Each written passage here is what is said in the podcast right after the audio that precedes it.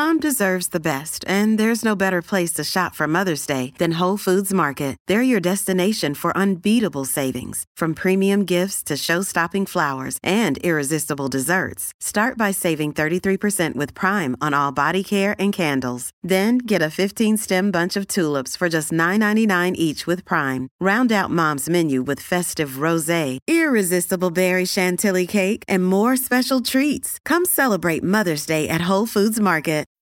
Sign up to The Economist for in depth curated expert analysis of world events and topics ranging from business and culture to science and technology. You'll get the weekly digital edition, online only articles, curated newsletters on politics, the markets, science, culture, and China, and full access to The Economist Podcast Plus. The Economist is independent journalism for independent thinking. Go to economist.com and get your first month free. This episode is brought to you by Shopify. Do you have a point of sale system you can trust, or is it a real POS? You need Shopify for retail. From accepting payments to managing inventory, Shopify POS has everything you need to sell in person. Go to shopify.com slash system, all lowercase, to take your retail business to the next level today. That's shopify.com slash system.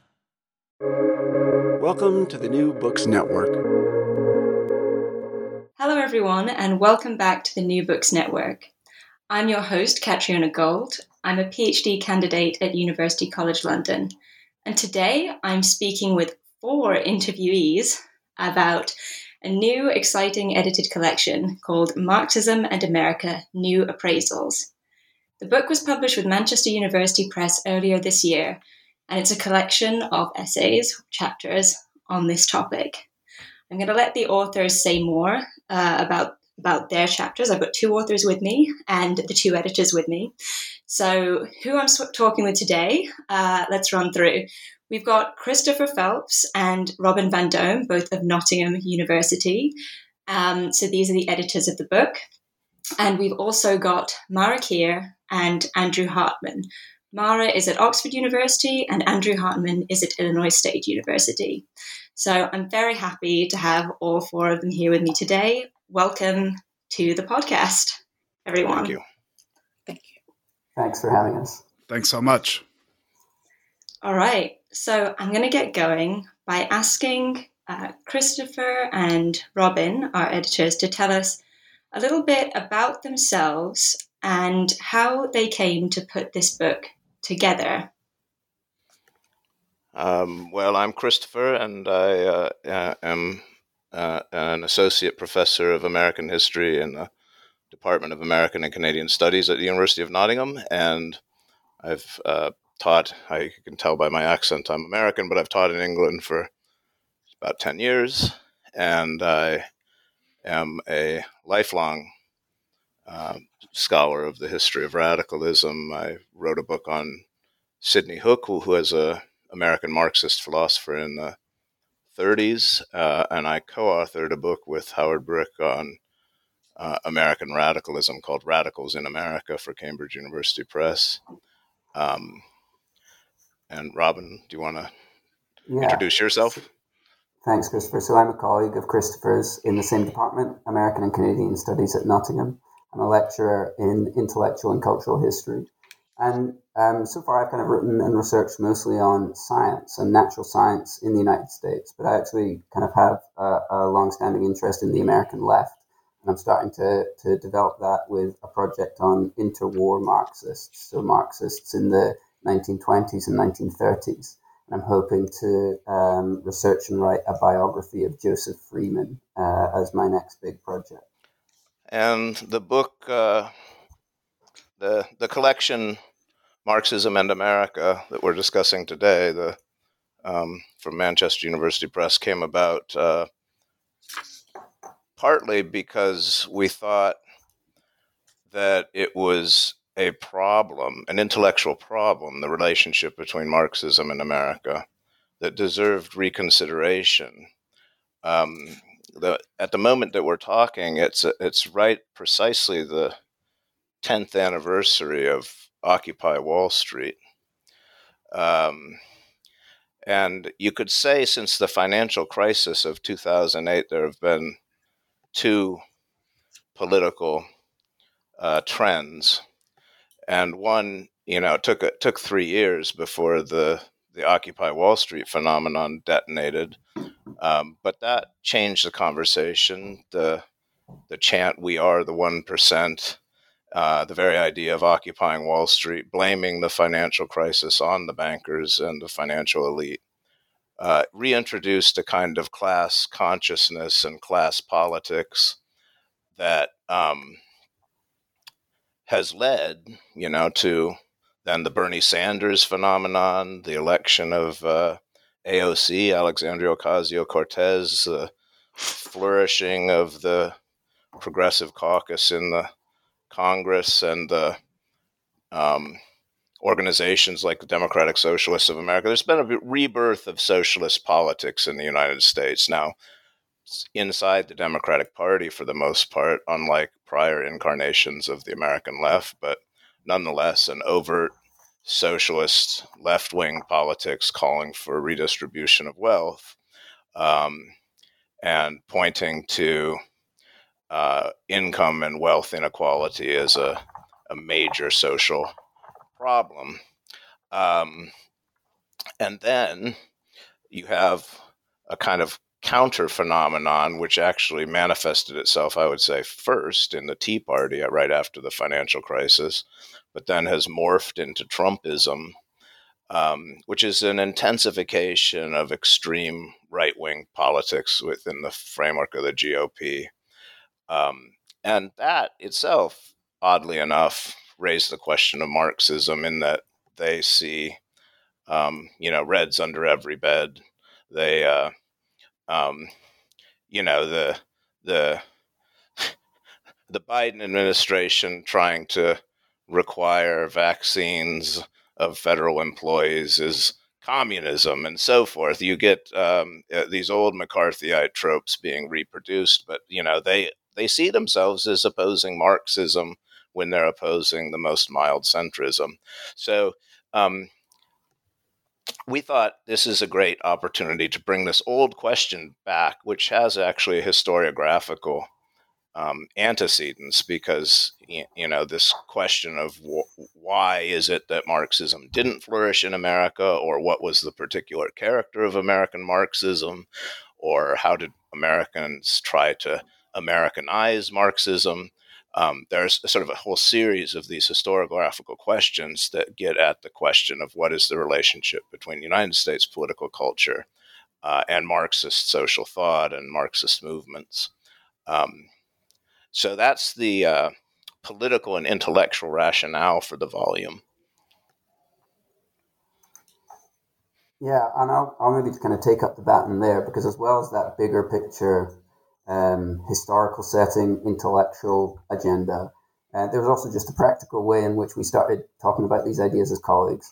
And one of the things that sparked our interest in it was when Andrew Hartman, who's here on the call and we're going to hear from later, was in the UK doing research at the British Library, following in the Marxist tradition of being an expatriate in London doing research. Um, and he, he was researching a book on Marx and America and Marx Marxist thought in America, and he'll maybe be able to talk a little bit more about that and how it connects to the volume as well. And we thought it would be great to have him come up to Nottingham.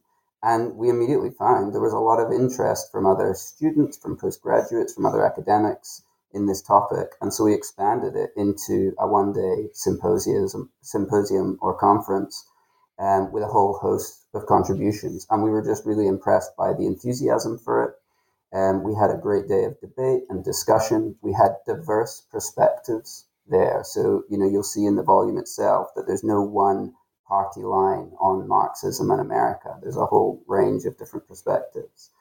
There's a big chronological range. Um, uh, again, in the papers that have made it into print in this collection, we go from um, the role of Civil War memorialization uh, and its impact on the Marxist and socialist left in the late 19th and early 20th century in a paper from Matthew Stanley, through to um, the cultural production of the left in the age of podcasts uh, and, and its impact on millennials in an essay by Tim Jelfs. Um, Uh, so yeah, there's a huge chronological range, and then there's a big thematic range as well. So one of the things we ask uh, in the introduction, Christopher and I, is how has Marxism, as a body of thought, focused on class upon class and production, engaged with gender, race, sexuality, empire, and other structural aspects of American life? So I think that's an important kind of thing that comes across again and again in the volume is that we we aren't kind of just beholden to what might be seen as the kind of classic fixations of Marxist thought and a so-called class reductionism, where you reduce all of kind of human and historical experience to social class, um, central as that is. We also bring American studies perspectives, um, American intellectual history and cultural history perspectives that might prioritize categories like gender, race, and sexuality as well, and show that these are really, really relevant for many Marxists. And actually, Marxists make a lot of interesting contributions along those lines as well. Um, so, intellectually, as we were kind of putting these conference papers together into a volume and, and kind of um, coming up with a final roster, we also ended up taking on a couple of additional essays, so papers that weren't presented at the conference to try and address some of the areas that we thought maybe um, that we had a slight gap in. But we started to realize there's certain recurrent uh, tensions and paradoxes within Marxism in particular, um, which um, the volume kind of spoke to. So I'll maybe just briefly go through those because we, we expand on this a, a bit more length in the introduction. Um, we describe them as central antinomies, that is, kind of seeming contradictions both within Marxism and that are kind of external to Marxism as well. And we start with uh, the tension between orthodoxy and heterodoxy. Uh, this is perhaps a kind of um, inevitable part of an intellectual and political tradition that's so strongly associated with one figure. So you, know you get so many people coming back to this debate as to what would Marx have thought, or is this compatible with Marx's own writings? Um, whereas in fact Marxism as a tradition is more eclectic than that, and it's more heterodox than that. Um, and again, this collection I think shows that again and again. It's also perhaps typical, this tension between orthodoxy and heterodoxy, given, at least in certain moments of American history, the, the centrality of the organized Communist Party uh, in radical left wing politics. I guess that's particularly true when you look at the kind of late 1930s period, maybe, um, uh, when the CPUSA was perhaps at its height of influence. And we've got a couple of essays here that look in really interesting ways about how both orthodox and heterodox positions were taken within the Communist Party um, and outside of it um, on issues of gender, the role of the family, and sexuality. So there's essays by Judy Collins um, on the kind of family values, which are actually quite socially conservative that the Communist Party promoted in the Popular Front era. And then an essay by Jesse Battan that looks at the much more kind of bohemian, uh, uh, radical views on sexuality that were held by Marxists outside um, that kind of orthodox party line.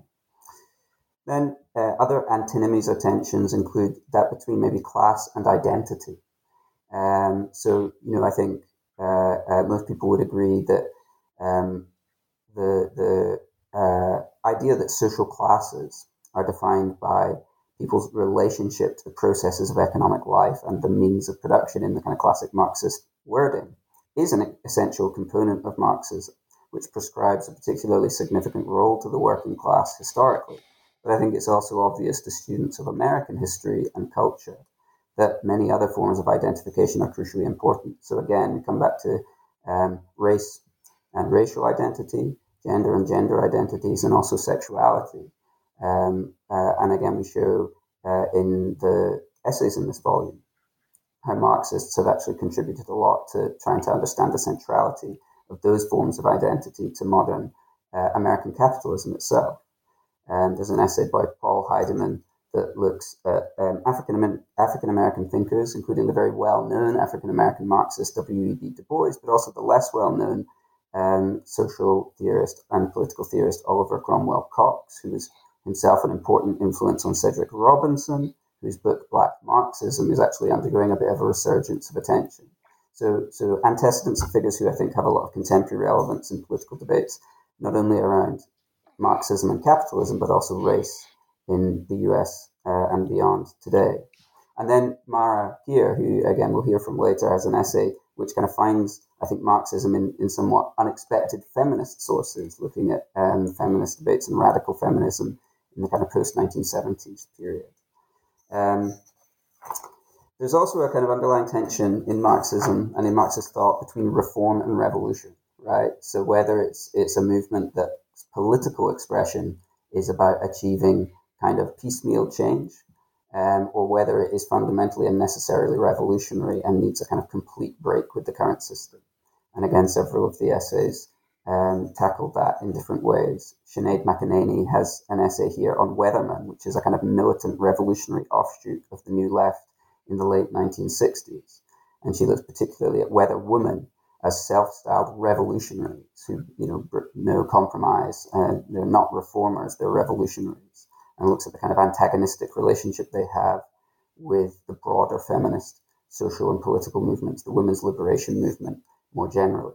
And then Andrew's essay, Andrew Hartman's essay, um, places Marxism in a kind of American tradition between liberalism and radicalism, um, and looks at the ways in which many American liberals arguably distort the image of Marx for political purposes um, and promote during the, the kind of post Second World War, Cold War era, um, uh, an image, a liberal image of Marx as the sort of precursor of 20th century totalitarianism in particular, but, but that it's perhaps been quite hard to shift both in political life and even in academic discourse. Then finally, the last one is the biggie. So the, the relationship between Marxism and America itself. And so that's where, you know, as Christopher says, this is a kind of long-standing scholarly hobby horse for many historians and other academics who've either posited that Marxism is just foreign to America. It's antithetical to, to the United States as a country and America as a, as a kind of national imaginary. Um, and that the material conditions of American history are sort of predisposed to reject Marxist politics. But I think, um, as a, a, a, kind of general summary of the volume, there's lots of fuel here to question that narrative, actually. And we don't want to come up with a, a, kind of an excessive swing the other way and say, of course, Marxism has been transformative in America. It's important to recognize the limits. But there, there's lots of specific um, examples where we can see Americans forging uh, a, a, sort of a particular American national tradition that is infused by and informed by Marxist ideas in various different ways.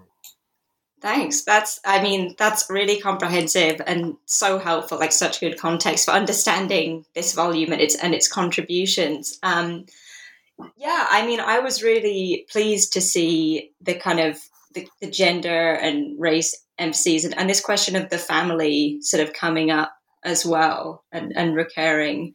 Um, yeah, this isn't this isn't your uh, your ordinary uh, yeah Marxist edited collection. It's it's we're kind of moving into a different place with it. So, um, did was there anything uh, I wanted to ask uh, before we move on that any of you, including um, Mara and Andrew, wanted to say about the scope of the volume, or before we move on to Mara and Andrew's chapters? Well, I would just say that one of the things that I adore about the book is how eclectic it is. Um, this is not your orthodox Marxism or your orthodox history of the intellectual genealogies and cultural impact of Marxism. And that openness has allowed to bring these new appraisals and this freshness to a range of essays that take on the question about the influence of Marx in the United States in new directions which haven't been discussed before, whether it is student radicalism or podcasts or movies from the 1980s or um, all the literature that people talk about that have been produced by Marxist men and women in the novels. Um, it's it's what makes it actually a really exciting collection. And I'm so glad to be able to participate in both the conference and the book itself. Yeah, I would um, add to what Mara is saying. So the conference was, there was so much energy. It was one of the highlights of my career. I really loved that day, just a one day symposium. And when Christopher and Robin um, inquired about whether I wanted to contribute to an edited collection based upon the conference, I, I mean, I of course said yes, but I also was a little bit skeptical that the collection would be, the book would be able to replicate the sort of energy and excitement of that day. Um, but I think, insofar as a book can do that, it has done so in ways that Mara really highlighted. Um, there's an eclecticism here that um, is exciting and challenges me. I'm writing a book, as Robin mentioned, titled Karl Marx in America. And um, this book has really, I, am sort of at the end point of writing that that particular book and this edited collection from Manchester University Press has really challenged me to th- rethink my thesis in some really productive ways. It's a it's a really great book and I hope that a lot of people will read it and assign it to their students, which I am doing in the spring because I'm teaching a class on Karl Marx and Marxism in America um, and I'm lucky to have this book to be able to assign to my students. I suppose one uh, thing to add as well um, to all of these comments, which I concur with thoroughly, uh, but is uh, that in order to fill in a bit of the backstory in our introduction, Robin and I um, do a bit of digging into what Marx and Engels themselves thought about the United States, since there's no essay in the volume that actually does that. Um, that it really is a collection on Marxism as a tradition and body of thought, um, following the lives of Marx and Engels in the in the content of the essays. But um, and and it's it's it's a little amusing to me that a right wing in American politics that for most of the 20th century, of course, during the Cold War, was adamant that Marxism is un American, uh, completely alien and antithetical to the United States, has and now sees the country as virtually communist and socialist. Um, and some, you know, somehow that's been lost. Like they've lost the plot. Um, but it, it also is interesting to me when we dug around that Engels begins his career. He's not really quite a Marxist yet, I must say, but when he writes this, but he's he says the one place in the world where communism has been realized is America.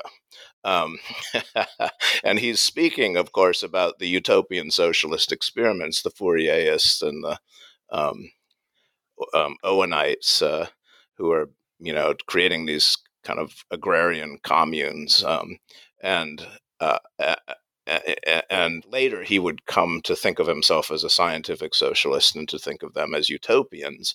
Um, but it is the case that in early 19th century America, um, the the the place where socialists saw the greatest potential to try to enact their um, ideals was the United States, where there was all this land that you could get on the cheap um, and then you could create a kind of um, you know a, a, a, small colony of common ownership.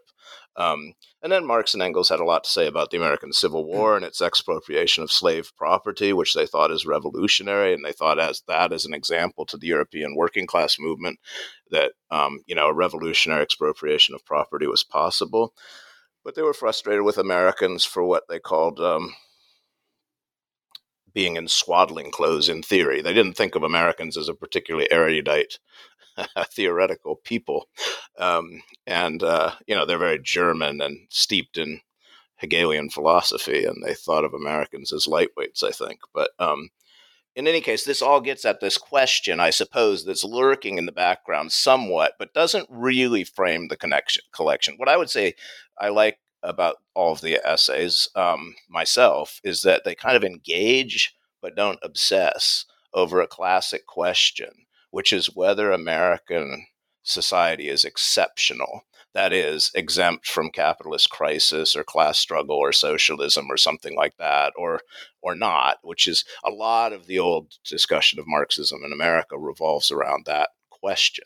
Um, and it's not that the question is ignored it, it is engaged, but it doesn't. It's not the focal point, and it's not necessary for any one of the essays to actually address it. But um, and that has been answered variously by all sorts of Marxists, from Trotsky to the to Gramsci, um, uh, who talked about Fordism and the um, ideology of the Rotary Club's uh, Americanism. Um, and you know, Marxists tended to both deny that American society was exceptional. They said it's still a place of capitalists. Uh, um, cycles of production and crisis, um, and also is a place of class struggle and a place with socialist potentiality, but also to be frustrated by an American uh, society that often seemed kind of um, impervious to their suggestions for uh, how socialist solutions could be wrought. Um, so, in any case, um, it it um, it's a collection that then kind of takes off from that. But as you're saying, Catriona, it, it's um, it explores so many other elements, and as Mara said too, that um, you know are really, I think, cutting edge. The essays on sexuality and gender, the thinking on race and democracy that's going on in some of these chapters, um, and so uh, it's it's a question among other questions uh, in the collection is the way I would put it. The except the old exceptionalism chestnut. Mm-hmm. That's such an interesting yeah tidbit about yeah Engels' early thought on on America. Uh, yeah, it's not not what I would have expected, but I guess yeah. I mean, it, it does also it sort of hints at that that absence in, of course, a lot of um, uh, yeah Western or European thought about yeah, the the possibility of all this uh, ch- sort of cheap or yeah available land, and of course what what that's enabled by. I don't know if if that was that ever present, um, Christopher, in any of the the the research, the kind of this Marx Engels thinking or the indigenous question. I yeah. mean, I suppose. I, I, I, suppose that it's um, very formative for Marx and Engels because it it really shapes how the distinctive kind of socialism that they envisioned um, was defined uh, was largely against the utopian socialism that had been the vogue right beforehand. And um, it's not that they thought that utopians were totally wrong. They liked the idea of common property and common ownership and shared abundance and um, all of that. It's that they thought the utopians were going about it all wrong because you can't just kind of um, have the establishment of a little island in capitalist society because let's say you're producing widgets you know on your utopian farm there was there there there was a famous example for example oneida in new york where um, there was a utopian colony and they made beautiful silverware, which still is made today. You might know the Oneida Company. In fact, I've got some utopian social, uh, socialist uh, silverware downstairs at the moment. Um, in any case, uh, you, you, uh, you're producing such a thing, but you're not producing it in isolation, and you're up against the competitive pressures of the rest of the society. Um, you know, so it, it, tended towards small craft production, and it tended to um, not last either as it either didn't last as socialism because you had to just convert into a conventional business over time, or you went bankrupt because, um, and so Marx's thinking about what was happening to those utopian experiments and why they didn't last and why they didn't work out led him to a different politics, which is the politics focused on the working class this kind of this is why the Bernie Sanders phenomenon kind of you know fits into it, where you, a class politics emerges. You're not going to create these little kind of experiments any longer. Instead, you're going to focus on the liberation of the working class, which must be the work of the working class itself. Um, and it's out of those class struggles, those industrial struggles, those wage and labor struggles, uh, and those struggles for working class dignity and power and equality that you're going to eventually get the transformation of the whole society. Um, according to Marx and Engels, and they develop an entire theory of history based upon that. Um, and they see very much that going on in the United States. Uh, you know, there, there, are various uh, moments, um, like 18, um, you know, struggles of the 1870s and 1880s uh, that are massive class battles in the United States that they see very much as indication of this not just being a European phenomenon. Um, so. Yeah, yeah, no, absolutely. There's, yeah, there's limitations, right? That's really helpful. And I think also, you know, then on top of that, of course, um, yeah, I mean, perhaps we could sort of the, turn away from that that you, sort of utopian thinking. There's smaller communities. I mean, maybe there is some awareness in there also of the fact that those are not um, those are often enabled by maybe other forms of dispossession. I mean, we can think of more contemporary contexts too where that happens. Um, so, for like, yeah, some of the optimism of those early experiments might be sort of tarnished when considering, um, yeah, the sort of theft of land in in that early U.S. context, right? That that was that was one thing I thought it's maybe yeah appropriate to acknowledge um, in this context of thinking about the U.S. and, and Marxism. Um, so I want to move on to uh, let's start with Mara, if that's okay, Mara. Um, I'd really like it uh, if you could introduce yourself. Um, and I'll say first the chapter that Mara is going to be discussing, um, which is absolutely fascinating, is called Class Commodity Consumption Theorizing Sexual Violence During the Feminist Sex Wars of the 1980s. So, Mara, how did we how did we get to the point of writing this? Chapter? well, uh, the short answer is that uh, Christopher dropped me an email and said, Surely you have some opinions about Marx and feminism. And my response was, Of course I do. Are you sure you want to hear them?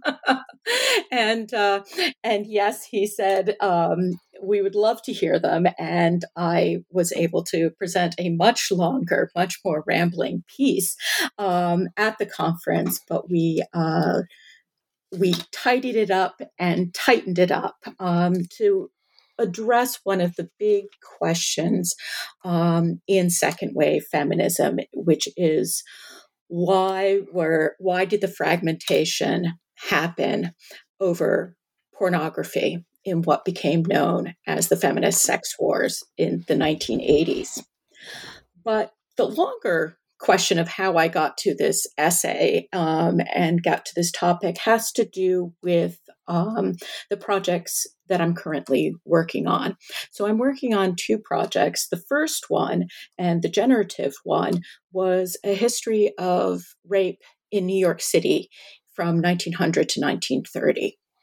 And I was looking at a range of sources, including uh, some questionnaires that were coming out of the Bedford Hills State Reformatory in New York City, um, which discussed a lot of the sexual violence that had happened and why a lot of the girls who were in there were actually put into the reformatory because they had been raped. Now, these are really common sources, commonly used sources by uh, women's historians writing about popular culture uh, in New York City in the early 20th century. But my question was, why did none of them talk about this? They hadn't talked about these girls being raped. They hadn't talked about the sexual violence that they had experienced and the impact that it had had on their lives. And I was really confused. So I started looking at the people who were writing and the historians that were writing, and most of them were writing, and their books were coming out in the 80s and the early 90s. Um, people like Kathy Peiss, whose work, you know, is so incredibly informative to my own, and I would not be here without her. But she was definitely a pro sex feminist. And she is writing with a particular view about the liberatory aspects of sex. And so the more I started digging into it, I'm like, okay, what did pro sex feminists actually think about different aspects of sexual violence? And so taking the, the lens, um, I started working on what became another project, which is how feminists from the second wave to Me Too have viewed sexual violence and the ways in which using the lens of sexual violence changes our understanding of the different factions within feminism. So I started writing a bit of a new story uh, as a result. Um, the heterodox or the orthodox narrative, mine is the heterodox narrative, but the orthodox narrative is that second wave feminism, particularly radical feminism, uh, with people like Andrea Dworkin, Kate Millett, um, uh, uh, Shulamith Firestone, and others are coming out of the new left, that they had been very much involved in SDS and the anti war movement, and then got really tired of the chauvinism and the dismissal of gender and sexuality as a concern. Um, both intellectually, but also organically within the movement um, and the power relations within the movement. But that intellectual origin, that organizational intellectual origin, um, had a very important her- uh, uh, influence on the way feminism developed in the 70s and 80s. Um, the Orthodox story goes that um, there came that there was the fragmentation that happened over whether sex and pornography was good or bad um, in the 80s and most people were, and the hegemonic view for so long was that the uh, pro sex feminists, of course, had it right. And the anti pornography, the anti violence feminists, as they like to call themselves, were Puritans and Puritans. Um, now, what I argue is, in fact, that what we have is a long standing um, tension between Marx and Freud um, in the early feminism and in the fragmentation. And what you have with the second, the um, what you have with the uh, pro-sex feminism is a winning of Freud, and with the anti-violence feminists, you have a doubling down, a repudiation of for, Freud, and a doubling down on a more Gramscian idea of cultural hegemony and of the class impact of, but women as a class, not class economic, but the class impact of the commodification of women and of women's bodies and women's sexuality, and the way in which that discrimination and objectification um, keeps women back. So it's um, so normally in the Orthodox views, there's a following of the factions, but not the intellectual genealogies. And what I like to think that I add by looking at sexual violence, by looking at an intellectual problem and how different groups of feminists tried to conceptualize the causes and consequences of sexual violence. One you get with the pro sex view, much more Freudian, liberatory, individualistic view, while with the anti violence feminists, you get a much more class based, materialist view of commodified women and how it keeps women as a group rep- repressed and oppressed. This episode is brought to you by Shopify. Do you have a point of sale system you can trust, or is it a real POS? You need Shopify for retail. From accepting payments to managing inventory, Shopify POS has everything you need to sell in person. Go to shopify.com/system all lowercase to take your retail business to the next level today. That's shopify.com slash system. Hey, it's Ryan Reynolds, and I'm here with Keith, co star of my upcoming film, If, only in theaters, May 17th. Do you want to tell people the big news?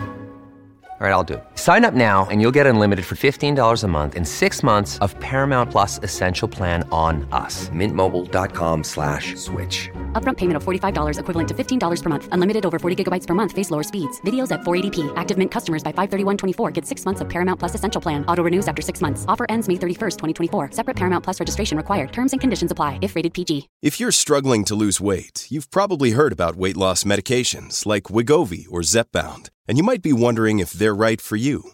Meet PlushCare, a leading telehealth provider with doctors who are there for you day and night to partner with you in your weight loss journey. If you qualify, they can safely prescribe you medication from the comfort of your own home. To get started, visit plushcare.com slash weight loss. That's plushcare.com slash weight loss. Plushcare.com slash weight loss. That's absolutely fascinating. Um, I'm so I'm I'm so intrigued, and yeah, want to want to hear so much more about these other projects too. I'm I'm wondering, um, Mara, if, if you don't want to answer, that's fine. But to me, it seems like um, the, the, question that's that's forming in my mind is um, to me, it seems that a sort of pro-sex feminism is fairly hegemonic on the left, and and that's despite sort of radical feminism's class analysis seeming much more consonant with you know Marxist thought or even other forms of radical some other forms of radical thought. Um, and and I'm wondering if I'm wondering if your chapter maybe speaks to that in, in the contemporary moment and how perhaps we might be seeing a revival of certain forms of radical feminist thinking under different guises now. I, I don't know if that's something you've noticed too or if you'd agree, but I'd be really curious about your thoughts on how this moment that you were looking at connects to the contemporary. Yeah, I think one of the big sort of elements or elephants in not elements, but it's also an element. Elephants in the room is um, the the trans exclusionary gender critical women um, who have taken on the term radical feminist. Um, and one of the things that really sort of shocked well, it didn't shock me, but it was so strongly there was how a lot of the radical feminists like Shulamith Firestone, Kate Millett, and Andrea Dworkin were very trans inclusive because they were against biological determinism and they embraced an ideal of the of androgyny, which we would now call sort of a non-binary ideal. Um, so, one of the things that has happened um, is the way in which since that time is the way in which radical feminism as a term and as sort of an intellectual understanding has changed between then and now. Um, and now there's this sense that radical feminism is very biologically essentialist um, and is tied into this idea of women are women and men are men um, and that there's never a twain. You know, there's there there's there is no non-binary gender fluidity, um, and I think I'm not going to tie it into some of the fragmentation. I'm not going to take the time now, but about some of the fragmentation that happened with the sex wars. But one of the ideas that one of the closing down that happened, one of the, the sort of roads not taken that happened in the 80s and 90s, had to do with um, this question of materialism and essentialism and whether and not whether or not you know we are culturally constructed whether gender is culturally constructed or not. But it's this ongoing tension between freud and and marx um, and I think what we're struggling with now with something like Me Too is a fundamental shifting.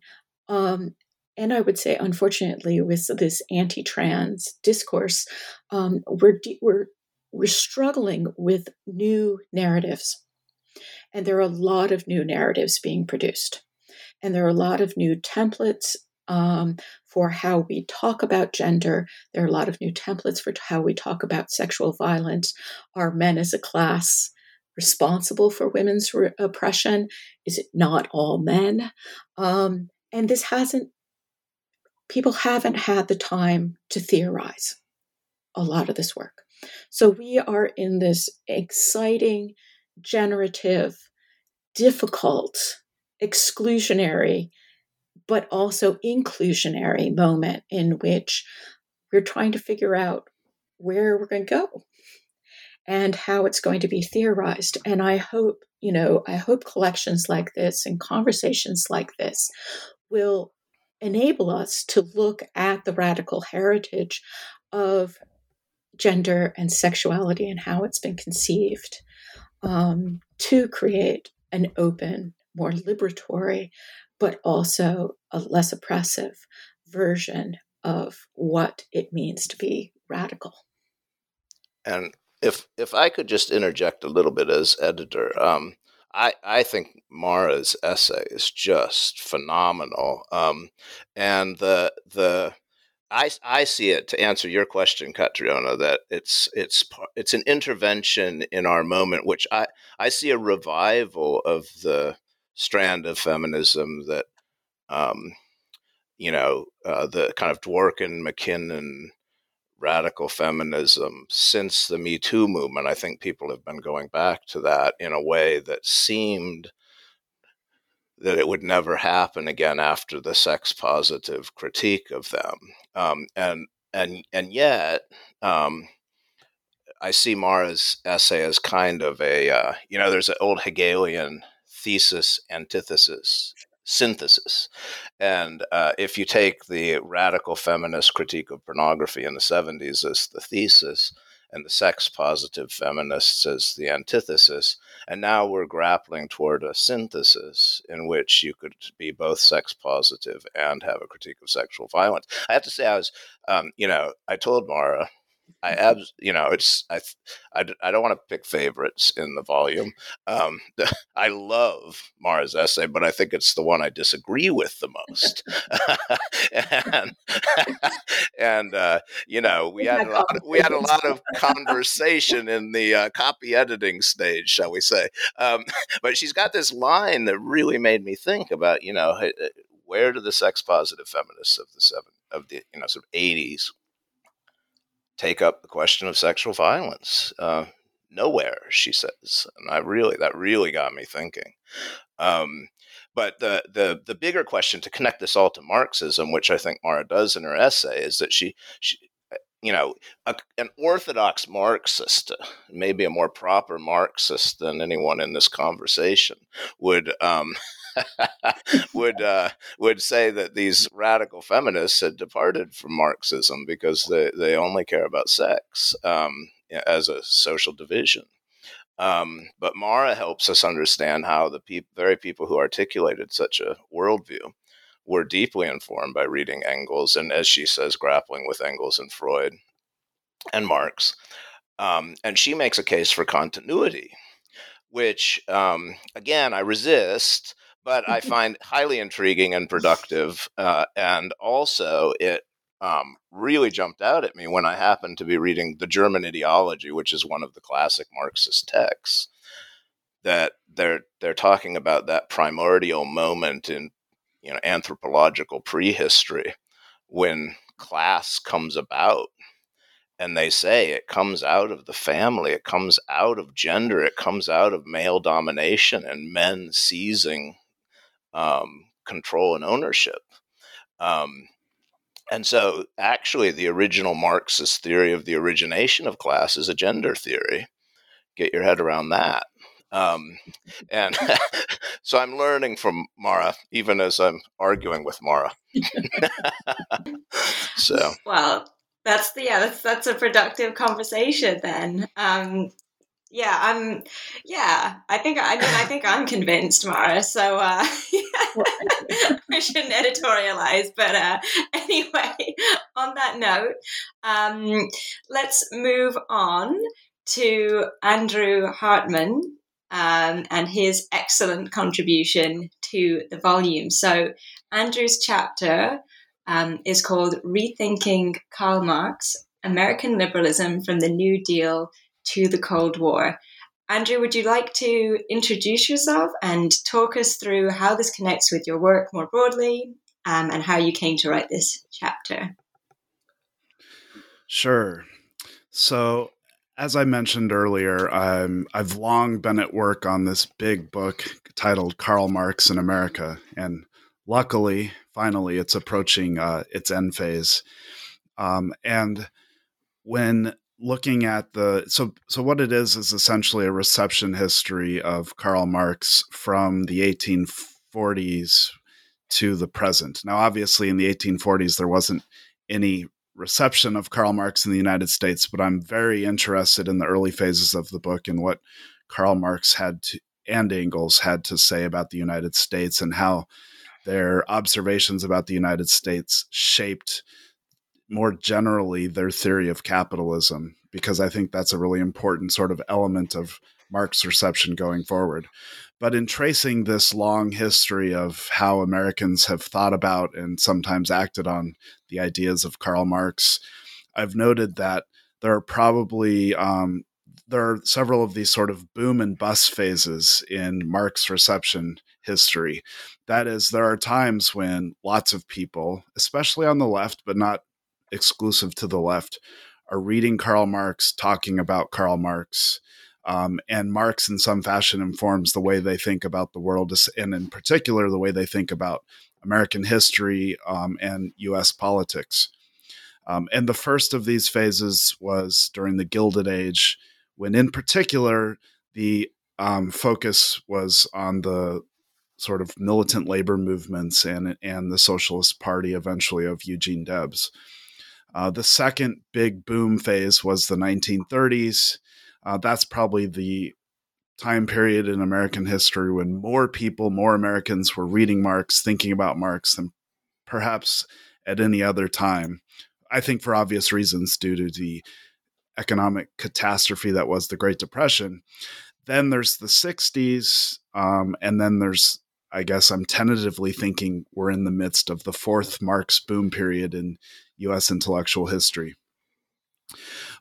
But one of the things I'm really interested in is how we go from boom to bust, why it is that there's this flourishing reception of Marx and Marx is everywhere in the discourse. And then to some extent, Marx disappears, although I would argue what happened from and this and so this is the sort of um, argument I make in the chapter that um, is under discussion right now that the period of the early Cold War, so the 1950s, this is the McCarthy period, right?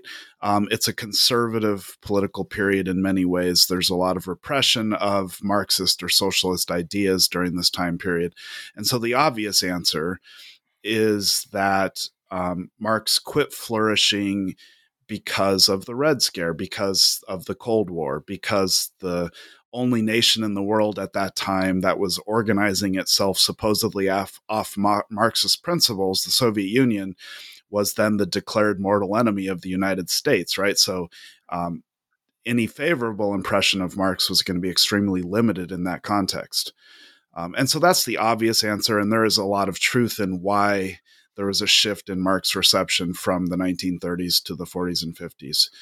But I discovered two things in really sort of digging into this intellectual historical research. First of all, I discovered that most of the liberal intellectuals during the 40s and 50s, in fact, did not ignore Marx. Marx was everywhere in their um, voluminous writings about American politics. But rather than a favorable impression of Marx. They used Marx um, as a sort of like ghost. It, Marx became a ghost in the machine for them. Marx was the antithesis of what it meant for them to define an American political tradition. And what these liberal intellectuals really did during the 1950s, 40s, and 50s was uh, redefine an American liberal political tradition. They invented one um, based upon their negative reading of Karl Marx. But the other thing that I discovered um, in this research is that it wasn't just the Cold War, it wasn't just anti communism that um, made Americans sort of rethink Marx, made American liberals rethink Marx. It was also the New Deal, it was also FDR. And that this history actually begins in the 1930s, such that there's this um, sort of boom in Marx theory, and you have all of these left wing intellectuals who are sort of hitting the libraries and and trying to come up with a way to explain the Great Depression, a way to explain American history, and they're reading Marx and Marxist scholars intensely. Um, and then all of a sudden, there's this shift in focus that you even see to some degree in the Communist Party, to some degree, and especially with the sort of larger milieu of the Popular Front, to sort of thinking about the New Deal and FDR as the way forward. And so earlier in the discussion, Robin mentioned the tension in the book that uh, between reform and revolution. And I think this really highlights that tension in a nice way to the degree that there were a bunch of uh, left wing revolutionaries in the United States who, um, because FDR offered an alternative to not only the sort of laissez faire, much more conservative political system that you might say emerged during the Gilded Age, during the earlier parts of the Industrial Revolution. Um, um, uh, FDR and the New Deal offered an alternative to that, but also an alternative to Karl Marx that sort of softened Marxism in the United States, and and then later paved the way for uh, a much more conservative Cold War liberal view. Um, and you you can even see this in the um, origins of American studies. Now, now a lot of people tend to think that American studies emerged, um, and Michael Denning has argued that American studies emerged uh, in the 40s and 50s as a Cold War project, um, sort of to count to counter Marxism. On the one side, you have American exceptionalism. On the other side, you have Marxism. Um, but in fact, some of the most influential early theorists of American studies, like F.O. Matthiessen, were leftists. They were members of the Popular Front. They had even tinkered with Marxism during the 1930s, but they had come to believe, as part of this larger Popular Front worldview that uh, Marx was not appropriate to an American radicalism. And so they really began, Matthiessen himself focused intensely on the American Renaissance. So these um, transcendentalist thinkers of the 19th century.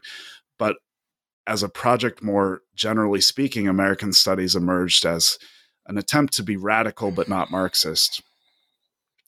And I think this, as much as anything else, lays the groundwork for Cold War, Cold War liberalism. So the the sort of like uh, unfavorable view of Marx that emerges in the Cold War has a lot to do with the Soviet Union, has a lot to do with Stalin, but also has a lot to do with FDR, ironically. Okay, thank you. That's a great, great summary. Um, and yeah, I'm wondering if, if, well, I'm wondering if you'd if you'd like to say anything else about sort of wh- where you're going from here and how this how this chapter is going to connect with your yeah your future work? Well one of the things i show in the chapter is that there were still undercurrents of thought and politics that were deeply embedded in the marxist tradition um, but that also were at- attempts to connect with American culture, American politics, American civilization, as you will. And perhaps the two most interesting um, and I would say eventually influential thinkers. One, these are thinkers who really connected with the social movements of the 1960s that sought to re engage with Marxism in eclectic and interesting ways. Um, were C.L.R. James, uh, the Trinidadian um, rather famous author, author of the rather famous Black Jacobins, which is a deeply Marxist text, and Raya Dunayevskaya, who was a um, Russian immigrant who maintained a sort of Marxist humanism throughout her life. Um, they both wrote really interesting books during the 1950s about American history and American culture that were deeply indebted to a Marx, to Karl Marx and a Marxist worldview, but that also, I think, paid close attention to currents in American history and and so the larger sort of argument they make is one that I agree with intensely and it's one of the reasons that I'm writing this larger book on Karl Marx in America and that is that Marx is a theorist of freedom and that the United States offers a nice sort of canvas for thinking about that because it's the nation in world history, perhaps that rhetorically seems most committed to the idea or philosophy of freedom or liberty. And yet, the areas of American life where most Americans spend most of their time, that is at work, is deeply unfree. And Marx offers a theory as to why, when people are at work, they are not free, and how to how to achieve freedom in that larger context. This is something that C.L.R. James and Raya Dunayevskaya paid paid intense interest to and to me sort of speaks to the larger project about this tension, this sort of Marx America dialectic, as Robin and Christopher call it in the introduction to this collection. Right. Yeah. And I would I would add that I, I would just quickly add that the I would argue that one of the reasons why these two figures in particular sort of stayed close to Marx during a time period of what I would call political conservatism or a conservative intellectual milieu defined as Cold War liberalism. I would argue it's because they were they were outsiders by virtue of race, by virtue of gender, by virtue of nationality. They were truly outsiders, and thus um, I think it was very difficult, for example, for a lot of uh, black people to identify with Cold War liberalism at a time period in which um, Cold War liberalism, I would say, largely ignored or erased race as a problem in in terms of like redefining what it meant what the american political tradition meant because they defined it in sort of opposition to totalitarianism which they associated with marxism. Liberalism for them was pluralistic. It was about the open society and yet there were these large um, there, there were there were ways in which the American society in the 1940s was deeply closed off, and if you were a black man from Trinidad or a woman who had immigrated from Russia and was uh, had work had a working class background, um, you would not have sort of agreed with the Cold War liberals just on on the face of it that America was an open pluralistic society, and so you would have looked elsewhere, and they they turned to Marx. Hmm. Yeah, I think that that kind of interplay is really really interesting and important to think about, and thinking also about kind of how the security state, um, you know, constructed, or you know, Hoover at least certainly saw or seemed to genuinely see um, civil rights activism as Russian agitation, right? And and so if you're kind of put in that, yeah, right, put in that box, put in that, yeah, I, I mean, I'd love to hear your thoughts on. I mean, because there's more to say about that, and uh, Black Lives Matter now too, and how that's been talked about. But that's a whole other conversation, maybe. But I, I wouldn't mind your comments on on the historical or contemporary. Yeah. Yeah. Well, just quickly, I think W. E. B. Du Bois, his biography offers like the most interesting trajectory here because, um, you know, he's the first black person to earn a PhD from Harvard, and so he's really sort of at the core of the American elite, American liberalism and his earliest works, American liberals now and for a long time have claimed as part of the liberal tradition. Mm. And yet he increasingly, over the course of his life, becomes more and more skeptical of the Ameri- of American liberalism or the American mainstream, such that by ni- the 1930s, he writes one of the best works of American historiography, Black Reconstruction in America, which um, is a deeply Marxist text. He it's it's eclectic in its Marxism, but I would argue it's deeply Marxist, or it's part of this larger Marxist tradition. Mm-hmm. Um, at, at, the time, he was reading Marx, thinking about Marx, and he he sort of frames Reconstruction in a Marxist sort of overall worldview. But it gets even more interesting for Du Bois than that. Late, you know, he lived into his 90s and um, by the by the early 1960s, he had joined the Communist Party and then emigrates to Africa. And both of those acts to me were like a final fu to the United States um, at a time period in which this is like he's his death. Uh, he died on the day of the March on Washington, right? So I think that aspect of Du Bois's biography has not been is not well known enough and should become a part of the larger way in which we discuss the limitations of liberalism, for example.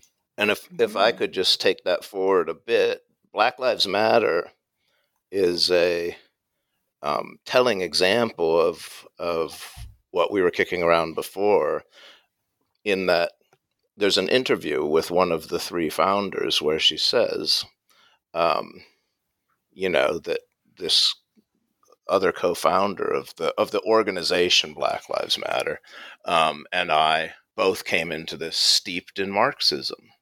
And that interview has been clipped and you know used all over right wing talk, talk radio and Fox News and so forth to say Black Lives Matter is a Marxist movement, and it gets at the complexity of this topic because it affirms that Marxism indeed has informed certain thinkers in the United States, black, labor movement, feminists, and so forth, um, who then were thought influencers or thought leaders, as the business press says, um, and and made their mark. And yet, of course, it's a gross distortion to say that these entire social movements are Marxist. They aren't. Most people aren't conscious Marxists. Um, and it gets at the kind of paradox of Marxism in America, in that Marxism has had probably more influence in seasoning American political life than it's given credit for. Um, and uh, uh, and yet it also can be exaggerated the extent of its influence. And if I could also just speak to um, what I think is, um, you know, Andrew's essay is outstanding, of course, but the it gets it it it, it, it its its its strengths are um, you know those of the rest of the collection. I think in that. Um, or it's it's maybe emblematic of a strength of the collection, if I could put it that way, uh, in that it's clearly about intellectual history, political thought, and ideology, and a lot of the other essays are you know a kind of study in ideology if you will. Um, you know how how is a worldview shaped? Uh, how does it engage with the american landscape? Um, and you get that in you know du bois is taken up also by Heideman's essay um, nick witham's fascinating chapter on Howard Zinn and how A People's History of the United States was a bestseller and a lot of Americans were reading it just to understand America was written by somebody who was a heterodox Marxist and, and that informed his writing of that popular book. Um, and so um, you get you get that across the collection and race, just like gender, is braided into these essays consistently. I think um, uh, so. The idea that race and class are somehow, um, you know, um, that you have to give up one or the other in your social thought um, is belied by the many thinkers who have seen them as, you know, inseparable. Um, and that your, your understanding has to come to terms with both of them in American life. Um, so. Right. Yeah, absolutely. And I mean, certainly there is no, there's no, there's no outside to race or gender, right? When we're thinking about these things. So I think that, that, yeah, that makes the collection particularly valuable. Um, I'm wondering, I've taken a lot of uh, all four of you's time. So um, I'm, I'm wondering if anyone has any, any, anything that you got a burning desire to say before the end of this interview, any closing comments before we wrap up? Oh, just thank you very much for hosting us, and I hope people, um, you know, delve into the collection. It's a bit expensive in its current edition. We're hoping if you could get your local library to buy it, they might um, sell enough copies of this hardcover that they could put it out in paperback and make it uh, um, uh, purchasable by the people. mm-hmm. That's a great general point. Yeah, if you can't afford a book, request it with the library, like please. Yeah. yeah. And support yeah. support public libraries. Yeah. I, I might just add another another closing point. Um, you know, people, readers uh, might come to this through either of its kind of two dualities, American history and culture or Marxism. And I think it's equally profitable for, for both kinds of readers. So you might be thinking, well, I, I know a lot about American history and culture. Uh, how can I expand you know my understanding of that through the lens of Marxism, and vice versa. You might be interested in Marxism from a much more theoretical point of view, but with this collection, you can see how that theory is developed and put into practice in specific American context. So I think you know there is there is potentially a broad appeal. So so let's hope we do get that paperback cheaper edition. Amen to that. Okay, well, with everyone's, you know, like hopes and prayers uh, listening to this podcast. Maybe we can like actualize that um, that paperback for us all. Um, yeah thank you thank you so much to all of you for being here. Uh, this has been um, we've been discussing um, Marxism and America, New Appraisals, which is an edited collection uh, just come out with Manchester University Press earlier this year. Um, the editors who are here with us today are Christopher Phelps and Robin Vandome, and we've also had the pleasure of speaking with two of the contributors, Mara Keire and Andrew Hartman. Um, I'm Catriona Gold, your host. Uh, you can find me and most of my interviewees on Twitter, and I highly recommend you check out the book. Support your local bookstores, university presses, and if you can't buy a book, it's always a great idea, as we said, to uh, request it at your university's library. Thanks so much, everyone, for joining me. Thank you. Thank you. Thank you. Thank you.